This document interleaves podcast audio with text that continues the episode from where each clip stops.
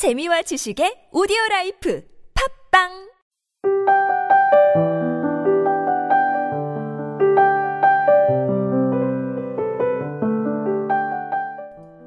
시간은 언제나 똑같은 속도로 흐르고 있고 조급해하지 않아도 겨울이 지나면 어김없이 봄이 오고 꽃이 핀다. 박정은의 뜻밖의 위로 중에서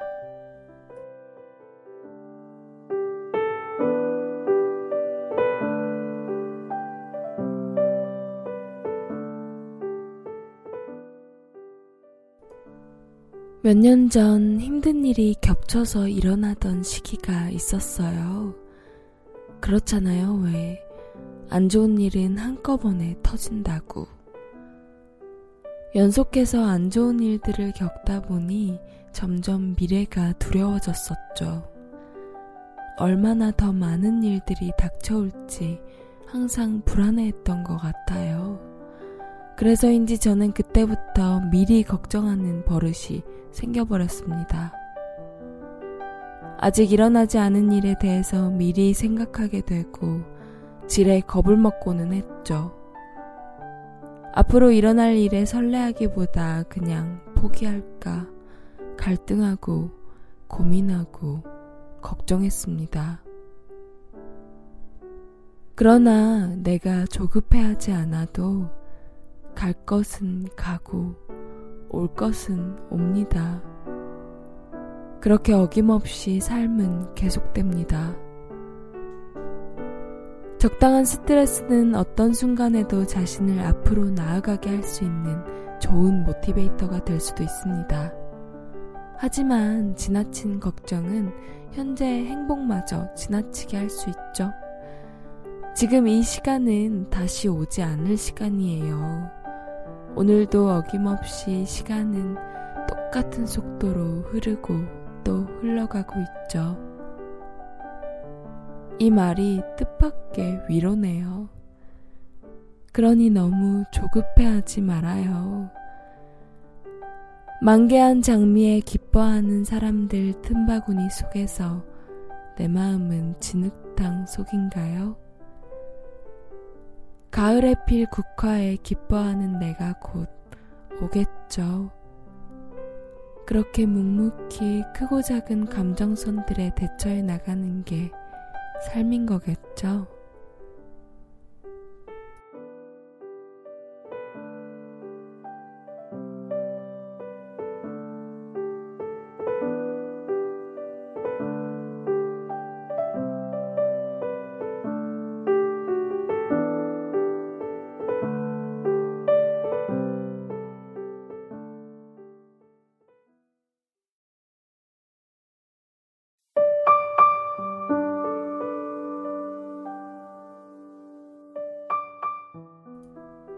길 위에서 이혜인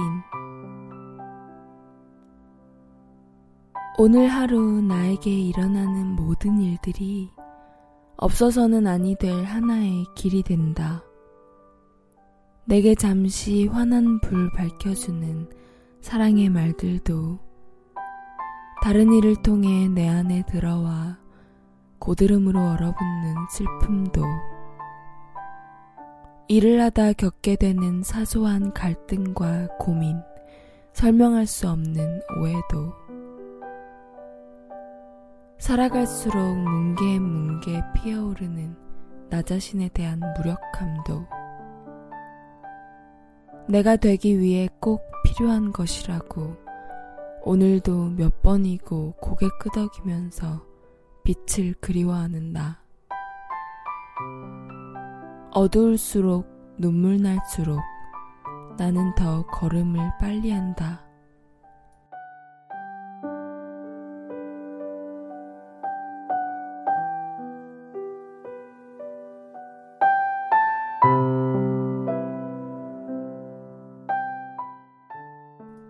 이 시는 힘든 일이 있을 때마다 제게 위로를 주는 저의 인생시입니다.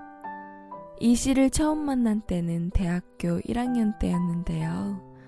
대학에 들어와 새로운 사람들을 만나고 또 그 관계 속에서 상처받고 자신감도 잃은 제게 어느 날 부모님께서 이 시를 선물해 주셨어요. 제 방에 예쁜 사진과 함께 이 시를 액자에 담아 걸어 두셨죠. 그저 몇 글자의 시지만 그 글자들이 휘청이는 저를 붙잡아줬습니다. 그 후로는 힘든 일이 있을 때마다 자꾸만 자꾸만 무력해질 시기에 이 시를 보게 되죠. 여러분들도 힘들 때마다 위로를 해주는 인생시가 있으신가요? 궁금하네요. 여러분들의 인생시는 어떤 것일지. 지금까지 기획과 제작의 타치, 주책녀, 저는 감성을 전하는 여자 감전녀였습니다.